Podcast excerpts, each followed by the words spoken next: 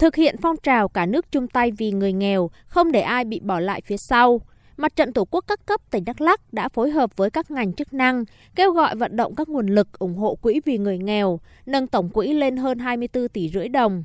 Trong 6 tháng đầu năm nay, đã phân bố giải ngân hơn 9,6 tỷ đồng để triển khai các hoạt động như hỗ trợ xây dựng, sửa chữa nhà đại đoàn kết, hỗ trợ sản xuất, tặng quà Tết, chữa bệnh cho người nghèo. Cùng với đó, Ban cứu trợ tỉnh cũng đã tổ chức cứu trợ, thăm hỏi hỗ trợ kịp thời cho các đối tượng có hoàn cảnh đặc biệt khó khăn, các gia đình bị thiên tai, hỏa hoạn, đuối nước với số tiền hơn 500 triệu đồng.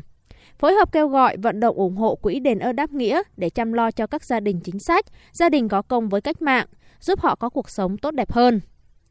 Bà Hờ Kim Hoa Buôn Giá, Chủ tịch Ủy ban Mặt trận Tổ quốc Việt Nam tỉnh Đắk Lắk cho biết, Mặt trận các cấp sẽ tiếp tục triển khai thực hiện các nguồn hỗ trợ của các tổ chức cá nhân thông qua nhiều kênh như hỗ trợ trực tiếp hoặc tiếp nhận và phân bổ cho các đơn vị để hỗ trợ cho người nghèo kịp thời đúng quy định.